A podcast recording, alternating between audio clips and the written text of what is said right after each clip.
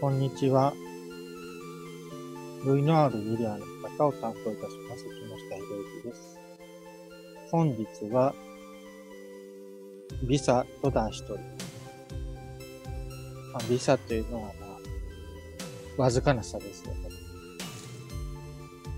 で、まあ、差別化というときに、大枠を踏み越えて、ものすごく違うことをやろうとしがちなんですけれども、まあ、斎藤ひとりさんもおっしゃいましたように、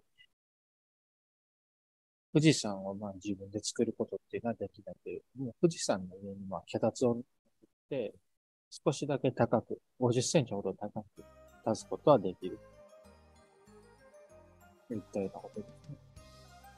まあこれはだから、まあ店舗展開で言うと、フランチャイズ店っていうのはまあ大枠ですよね。その大枠に乗っていて、あるいはそのパン屋さんならパン屋さんっていうカテゴリー一定層の中で、とりあえずパンを作るという大枠を踏み外したらまあダメですよね。差別化。あるいはまあ、自動車の運転だとですね、トラックの運転、輸送業界というものの大枠があって、その中でまあ、そのビザというもので選ばれるというか、ならではというところを行っていくということです。で、そのほんの少しの差によって売り上げがどんどん変わってくることをおっしゃっていました。なるほど、そうなんですよね。そもそもだから、まあ、ボイラー技師とかもそうですよね。あの、基本というものがあって、それができていないと大事故を起こしてしまったりするわけですね。そもそもボイラーの運転ができないんですね。といったような、だから大枠というものがあるまあ、気象点結でね、やり方にはそういうものがあるんです。まあ、だからだいたい4章立てぐらいですね。まあ、ボイラー技師で言うと、その4章というのは、まあ、ボイラーの構造ですね。まず、ボイラーの構造。それから取り扱い。それから燃料及び燃焼に関する知識。そして関係法令ですね。まあ、気象点結といった感じでね。まあ私もまあこれ勉強する中ですごくまあ常識が揺さぶられるところがいっぱいありました。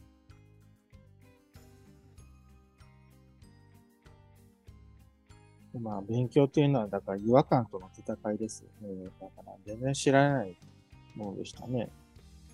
まずこの線熱と経熱ってここで学びましたし、それからまあ、蒸気が飽和する状態変化する方がはるかにエネルギー大きいですね。2200キロジュールぐらいかかるんですね。非エンタル。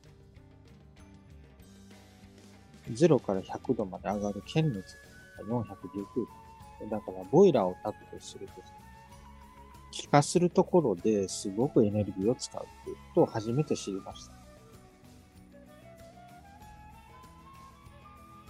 円管と水管の違いとかも知りませんでした。その、そもそも図を見てもわからない。まあ、すごい劣等感ですよね。図を見てもわからないって、私はすごい馬鹿になったかに口立ってしまったんですけど、ただ、あの、YouTube とかで、まず教科書読んでもわからないっていう人が大半で、そこから始まるものですよね、勉強は。そう聞いて気を取り直して、まあ、じっと見つめてみると、なんとなくわかるというか、受け入れざるを得ないい。ね、まあ、それが勉強です。まあ、そうやってまず大枠を学ぶわけですね。気象点結の大枠を学びます。でそこからビザを加えています。まあ、ボイラー技師ならではっていうのがあるよね。この人ならではっていうのがあって、こだわりの中でこの人だったらこれがさらにできるよね。こういうところがさらにできるから頼んでみま。あだから、ビザが大事だっていうものの奥には、その大枠というものがあるんだよということなんです。でこの大枠というのは、あの、なんですけれど、ティーズですよね。あの、八角形の形というのは大枠を示しているんですね。で、その厚みですよね。その厚み。思考検、思考検材、潜在っていうね。その差っていうものがビザなんですね。そこを煮詰めていくことによって、そうね、自分の世界も生まれるし、選ばれるようになるんですよ。でほんの少しのそのビザによって、道が開けていくんです。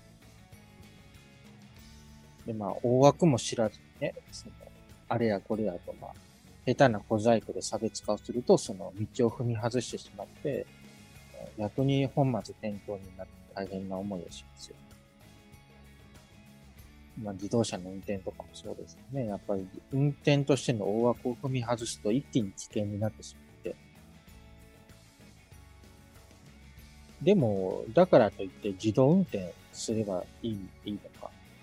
自動運転も試されてますけどね、やっぱりプロの領域なのでね、まあ、なかなかそのプロの画で崩すのは難しいっていうのもあります。まあ、その人それぞれやっぱり見つめている運転ってのがあるんですからね。それだけのプロ集団を抱えているっていうね、メリットがあるんで、それを置き換えてまでっていうところを、まあ、出せるかどうかですね、映画で。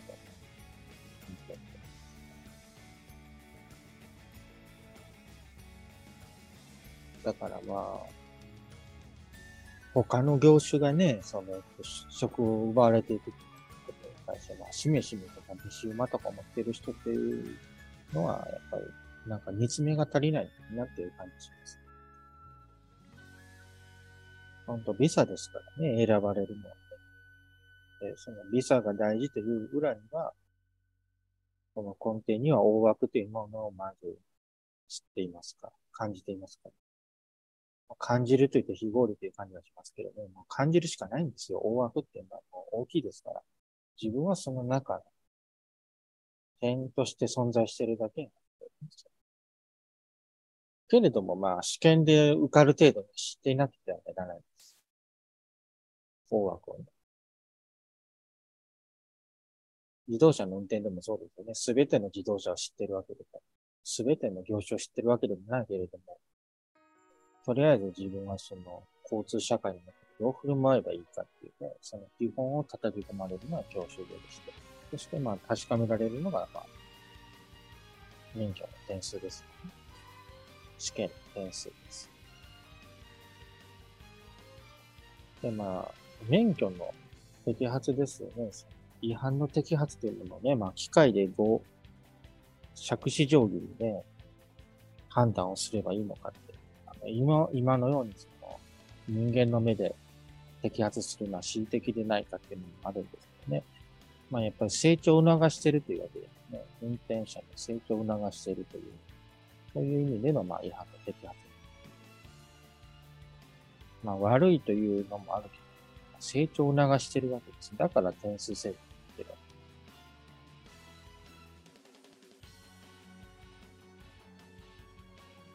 けで、まあ、ここで絡んでくるのは、支配者とか支配層と言われている人たちも、結局代弁者に過ぎない。で、代弁者に過ぎなくて、彼らもな、すべてを知ってるわけだなって、人々にね、やりたいことを要約してまとめて、ということが、あの、仕事なわけです。だからまあ、代弁者というのは代弁すべきこの、まあ、代弁しきれなくなった時に引退をするわけですね。だから、芸能人も引退するし、政治家も引退する時があるんです。その支持層を担いきれなくなってってね、代弁者足りえなくで、別段これ支配してるわけじゃない？ね、代弁者。まあ、ある学校がね、その政治に関心をお持ちの方がいるんだけど、どうしてもそのものすごく理系の勉強していい大学に行って修士ができたのに、あるいは医学部行ってね、医学博士を取ってね、すごい専門的なお医者さんに人々がついてきますよ、ね。影響力がないんです。私って人気ないんですね。まあ、それはですね、結局、まあ、代弁者って知らないんですよ。そのなんかこう、支配をしてあげることが愛情だみたいな考え方になっちゃってて、それでは人は全然ついてこないんです。やっぱ代弁をしてくれるから人はついてくるんです。そもそもその代弁というシステムを知らないっていう、ね。でまあ、支配者っていうのは、その支配をしてほしいというのはですね、その民衆の願いなんですよね。支配者がいれば責任を転嫁できるからです。だからまあ、そういうボスがそういう存在であってほしいと。なので、まあ、代弁者、支配者として振る舞う、演じるわけです。だから、俳優出身の方などが政治家になれなくもなる。それはまあ代弁者だから。それはまあそうですよ。その、ありとあらゆる分野がある中でその上に立てるっていうのはですね、代弁者だから。言葉の上で代わりに語るからです。ねその実態を全て担うことなんかできないんです。また代弁ということをしているからこそバランスが取れるわけですね。対極にあるものを、大枠のバランスを取ることができるのは代弁者だからです。で、まあ試験の点数とかもそうですね。60点、70点でなぜ合格を出していいのか。結局、その縛ってるわけでないんですよ。完璧になれって縛ってるわけではなくて、とりあえず大枠に乗ろうとしているという人々を助けるために試験をやっているわけです。自分だけではわからない。人それぞれまあその大枠の中でどの辺の立ち位置なのかも違うから100点ですけれど、ただ大枠というものを知って関心があってあれば60点ぐらいは取れるでしょうというテストを作るわけそれが取れないというのはそもそも大枠を知る気がないんだなということで、やる気がないんだなというふうなことを調べるというのはテスト。でも、そういうやる気のない人が何かをやろうとしたら危険なんですよね、タイプ。どんな簡単なことで、え簡単そうなことでも実は難しいんで。ボイラー一つ稼働させるのだって危険がいっぱいですよ。バイクに乗るのだって危険がいっぱいです。ただ、大枠を知れば、かなり安全度を上げることができる。そのために人々を大枠に乗せてあげるために、助けるために試験をやってるわけです。今、試験家業だなんて、まあ、国家は試験家業だなっていう人もいますけれどもね、でも、試験を開催するっていうのは結構、本筋なわけですよね、国家の業務の。まあ、国家っていうのは、人々を大枠に乗せてバランスを取ることが役割ですから、大体成長を促してく。ね、この大枠っていうのは円形を描いていて、かつ螺旋を描いているわけですね。で少しずつ、まあ、みんなで進歩していこう。で、まあ、その、政府の中枢にいる人も含めて代弁者に過ぎない。代理人に過ぎないわけです。主役は皆さんです。だから、みんなその螺旋階段の途上にいる、まあ、成長途上の人間なんだということだから日々、まあ、試験内容もどんどん更新されていきます。あの、新しい経験が加わるから。お互いに成長していきましょう。まあ、一時期日本の中では、だから、東大法学部方が官僚に多かった。でも、まあ、代弁者なんですね、まだ。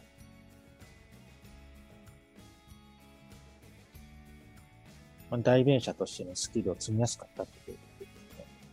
ただ主役はやっぱり、皆さん皆さんのやりたいことを代弁をするというのが割りまあ、昨今はまあ、それよりもまあ、修士課程を出たとか、まあ、少しまあ、専門性をたしなんだということが、まあ、より重視されるところにはなってきたかなと思います。で、まあ、理系のことを勉強したりとか、その、医学部に行ってるだけでは政治に影響力を持てないから、文系の人も大事にしましょうなんて言ってる人がうちの OB にいたんですけれども、なんだろう、それはなんか人を利用するような考え方ですね。あの、そもそも、人々は代弁者を求めてるということを知ってさえいれば、あの、別段理系出身であろうと、医学部出身であろうとなれなくはないです。ただ、その、名を殺す仕事ですからね、代弁者っていうのは。支配者のようで言うと、名を殺してるんですよ。人々の意見を集約というか、公約するというか、大枠を掴んで、代わりに述べる、で、まあ、運も絡んできますよね。層を掴みきれなくなってくると引退しなければならないことになります。あるいは恨まれてしまったらすごく危険ですからね。まあ、そういったね、まあ、いいとこ悪いとこあるわけですよ。どんなポジション。まあ、それでもやりたければ、おやめになられればいいかなと思いますけ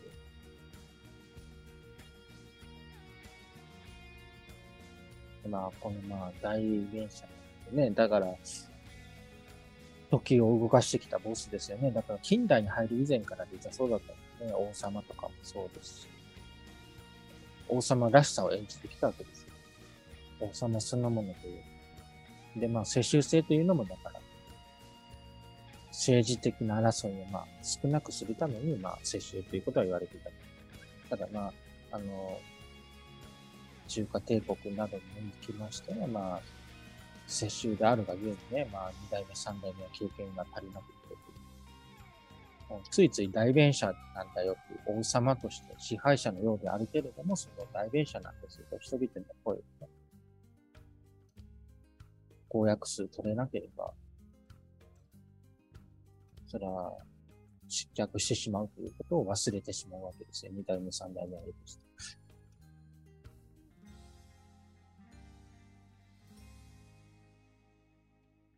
で、まあ、世の政治的指導者がね、建設することもあるというね。だから、やっぱり層が変わったとですよね。優位的な層が変わった時、あるいは人々の潜在意識と現代意識が入れ替わった時ですね。そしたらまあ、その在任中はやっぱりその代弁者で、入れ替わった意見を代弁しなければならないので、その人は変わったかのように感じられる。まあ、だから、そもそも人の上に立っているかのように見える人々は代弁者であって、あまり中身がないんですよ、実は。だから、むしろ人間が成長した結果、やっぱり、あの経験を積んだ方にね、と検査されるのがいいかなと思います。この、だからまあ、からそもそも代弁者ということを知らなければ、だから、この世の中、社会を安定させるためには大きな物語になって、まあ、工業、建築物を作るかのようにがっちりとした骨組みを作れば、社会は安定するのかと。いうとね、そ多層性ってものを分かってない考え方です。層が入れ替わっちゃうわけです。くるくるくるくると。この現実社会で。だから代弁者なので変節することもあるよ。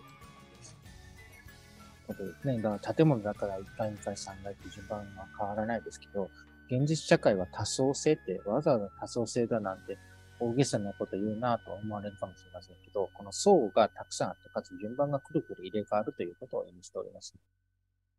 で、まあ順番が入れ替わるだけでも見方が全然変わっちゃうということです。なのでまあ、しっかり骨骨組みがこうリンクして、順番通りリンクしてるわけではないので、あの、代、代弁者などで変説し得るわけですよ。代表者。で、まあ、それが代弁しきれなくなったら引退をするという。やっぱり、あの、代弁者ごとに得意とする層があるので、フォローしきれなくなったなって言ったら、まあ、引退という可能性もあります。だからまあ、日本で言うと安倍政権長かった交代していきましたね。で、層が入れ替わるわけですね。あまり変動のない。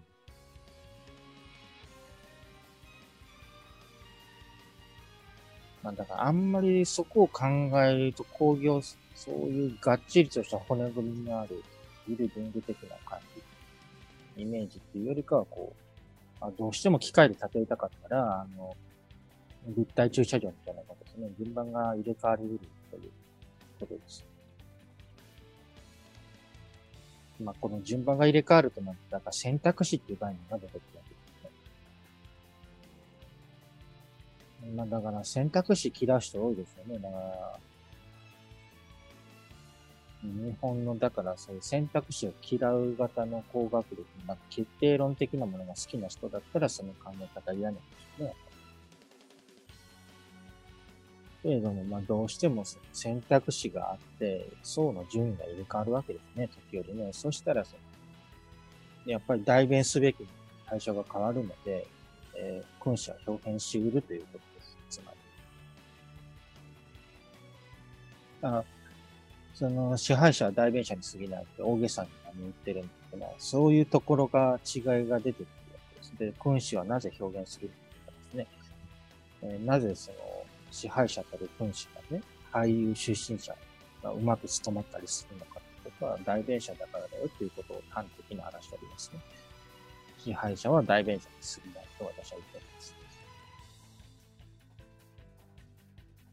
だから、そのコテコテの、だから決定論者的な学校であったとしても、で、それでもどうしてもね、あの政治的影響力が欲しかったら、え、ー、と、その、物事には選択肢があるとか、順番が入れ替わる可能性があるとか。で、それの何が、だから、その代弁者が選ばれると。そのがっちりと支配者というよりかは、だから、その代弁者の方が選ばれるっていう。まずそういう、まあ、政治的な基本点のことです。で政治的なと言いましたが、これ社会的なでもありますね。あの、社会って制度を含んでおりますから。まあ、どうしてもだから選択肢があるっていうのが嫌な人っていうのが多いんじゃないですか。勉強しましたという人。で、まあ、この問題の中で、だから記述式の方が高度で、まあ、選択式は可当だという言い方もわからないでもないですけど、このまあ、選択式の方は、やっぱりまあ、選択によりまあ、注意を注げるという意味では、案外とか、いい選択が人間的な選択でもあるんです。だから、記述式と言っても選択肢は決まっていて、そこをいかに、こう、丁寧に書くか、こう肉厚に書くかっていう方向のベクトルなわけですよね。記述式試験も。で、選択式試験っていうのはまさに選択を問われるわけですね。判断、選択を問われる、一体どれがより重要なのかっていうところを、やっぱり選択して判断するということをより問われるので選択式だからまあ多くの試験では記述式と選択式を組み合わせて出題するわけです。別段これ両方どちらが高度可当ではないよ。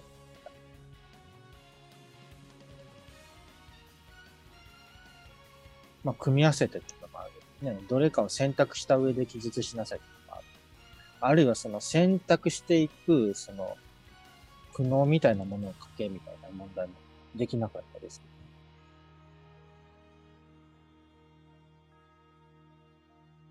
ただまあ、詰まるところ記述式はその内容をこう、詳細に書くところですね。で、選択式は選択のその選択自体をこう問うというところ。それが選択式問題まあでも選択ってでまあ本当大切ですよね。だから選択一つでまあ様がある、そういう分子表現すると言いますように、選択一つでまあ、その、みんなが支配者だと思いたいその代弁者がコロッと変わったりするわけですから。で、まあ、その支配者のように振る舞っていた、その、その人物が、あっという間に引退をしたり。まあ、その物事が急激に変化する。嫌だっていう人もいますよね、たくさん。でも、やっぱりそういう、やっぱ選択肢があって、多層的でね、あの順番が入れ替わることがあまあるよと。で、それによって、まあ、社会は激変してしまう。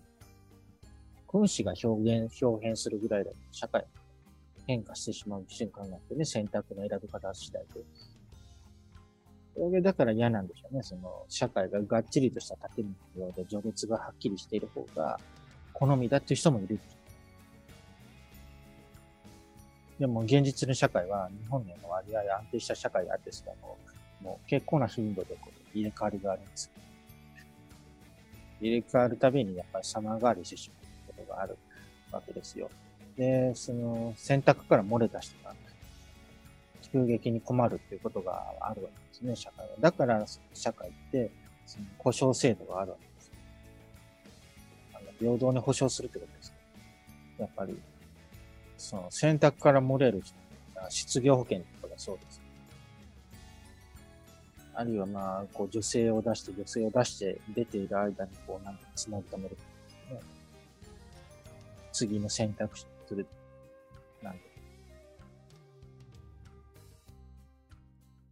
だからまあ、本当だから選択肢に悩まされてると思いますよね。でもまあその選択があるからこそね、未来は投げていくだそれからね、その、やっぱ成長を促されるの僕が言う感じしますね。せっかくもこれだと決めて築き上げているのに選択肢が変わったらまた組み直さなければ。自分自身もそうですよね。自分自身を大きく変革させざるを得なく私も経験ありますよね。これでいけると思っていたのに、大幅な変更を余儀されなくされてしまって、すごく悔しい思いをしたり。私も経験はあります。すごい気持ち悪かったんですよ。だから勉強すると気持ち悪いんですよね。だから例えば今までボイラーなどっていうの知らなかったから正直。詳しくは知らなかったから、こんなもんだろうと流していたものを、根底から認識改めなきゃいけないんですね。実際やろうかというぐらいまで見つめな、見つめると全然違ってたりとか。そしたらその、自分は姿勢を変えなければならないんですね。このボイラー技師を。まあ、受かるだけでもですね。でもまあ、この試験に受かるというのは、まあ、入場券しかない。でも、入場券ではあるから、これを持っていなければ、そもそも仕事を始めることができます。で、それがまあ、60点、70点という程度の合格点出てるわけで、それはだから、試験っていうのは入場券ってあると、で、まあ、自由を縛るという面ではないです。そもそも大枠に関心終わりかというところを問うております。あとはまあ、そもそもこの大枠というものが嫌いという人もいるですよね。こう、仕事をするには大枠があるんだということ自体が嫌だ。私も経験あるんですね。こう、もっとこう、一本の理論で思ってたということもあるんです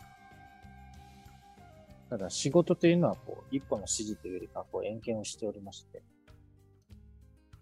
知っているという意味では、この仕事の気象転結というものをとりあえず知らなければ仕事になれない。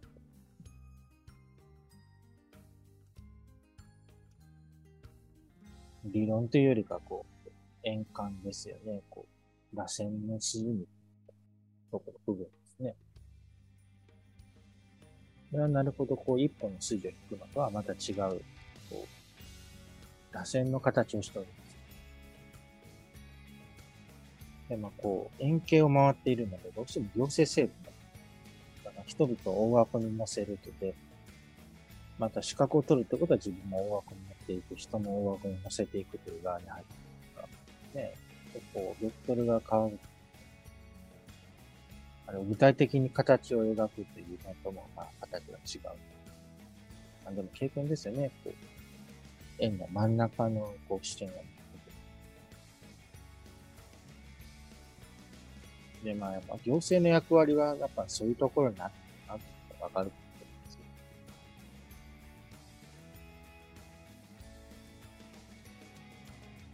あ、でも、まあ、こういった義士といったような全然政治と関係ないような資格であるんですが、やっぱりもう政府が発行しているものですからね、やってみると、政府の役割ってこういうもんだなっていうのが分かってきたり、あるいはやっぱり、その、実感してしまうわけですよね。支配者は代弁者にするだんだなって。で、やっぱりこう、自分自身が、こう、美さにこだわって磨き上げていかないといけないんだなっていう気がしい道をね、まあ、悟ることにまあ、自己変革でね、余儀なくされるってのもある。こんな、資格一つって、やってみると。まあ、バイクもそうですよね。実際やってみると、体をまっすぐにしなければならないなとか、まずそこから始めます、ね。自己変革を余儀なくされている。でもまあ、でも知れますよね。ありがとうございます。また来週もお会いしましょう。動くの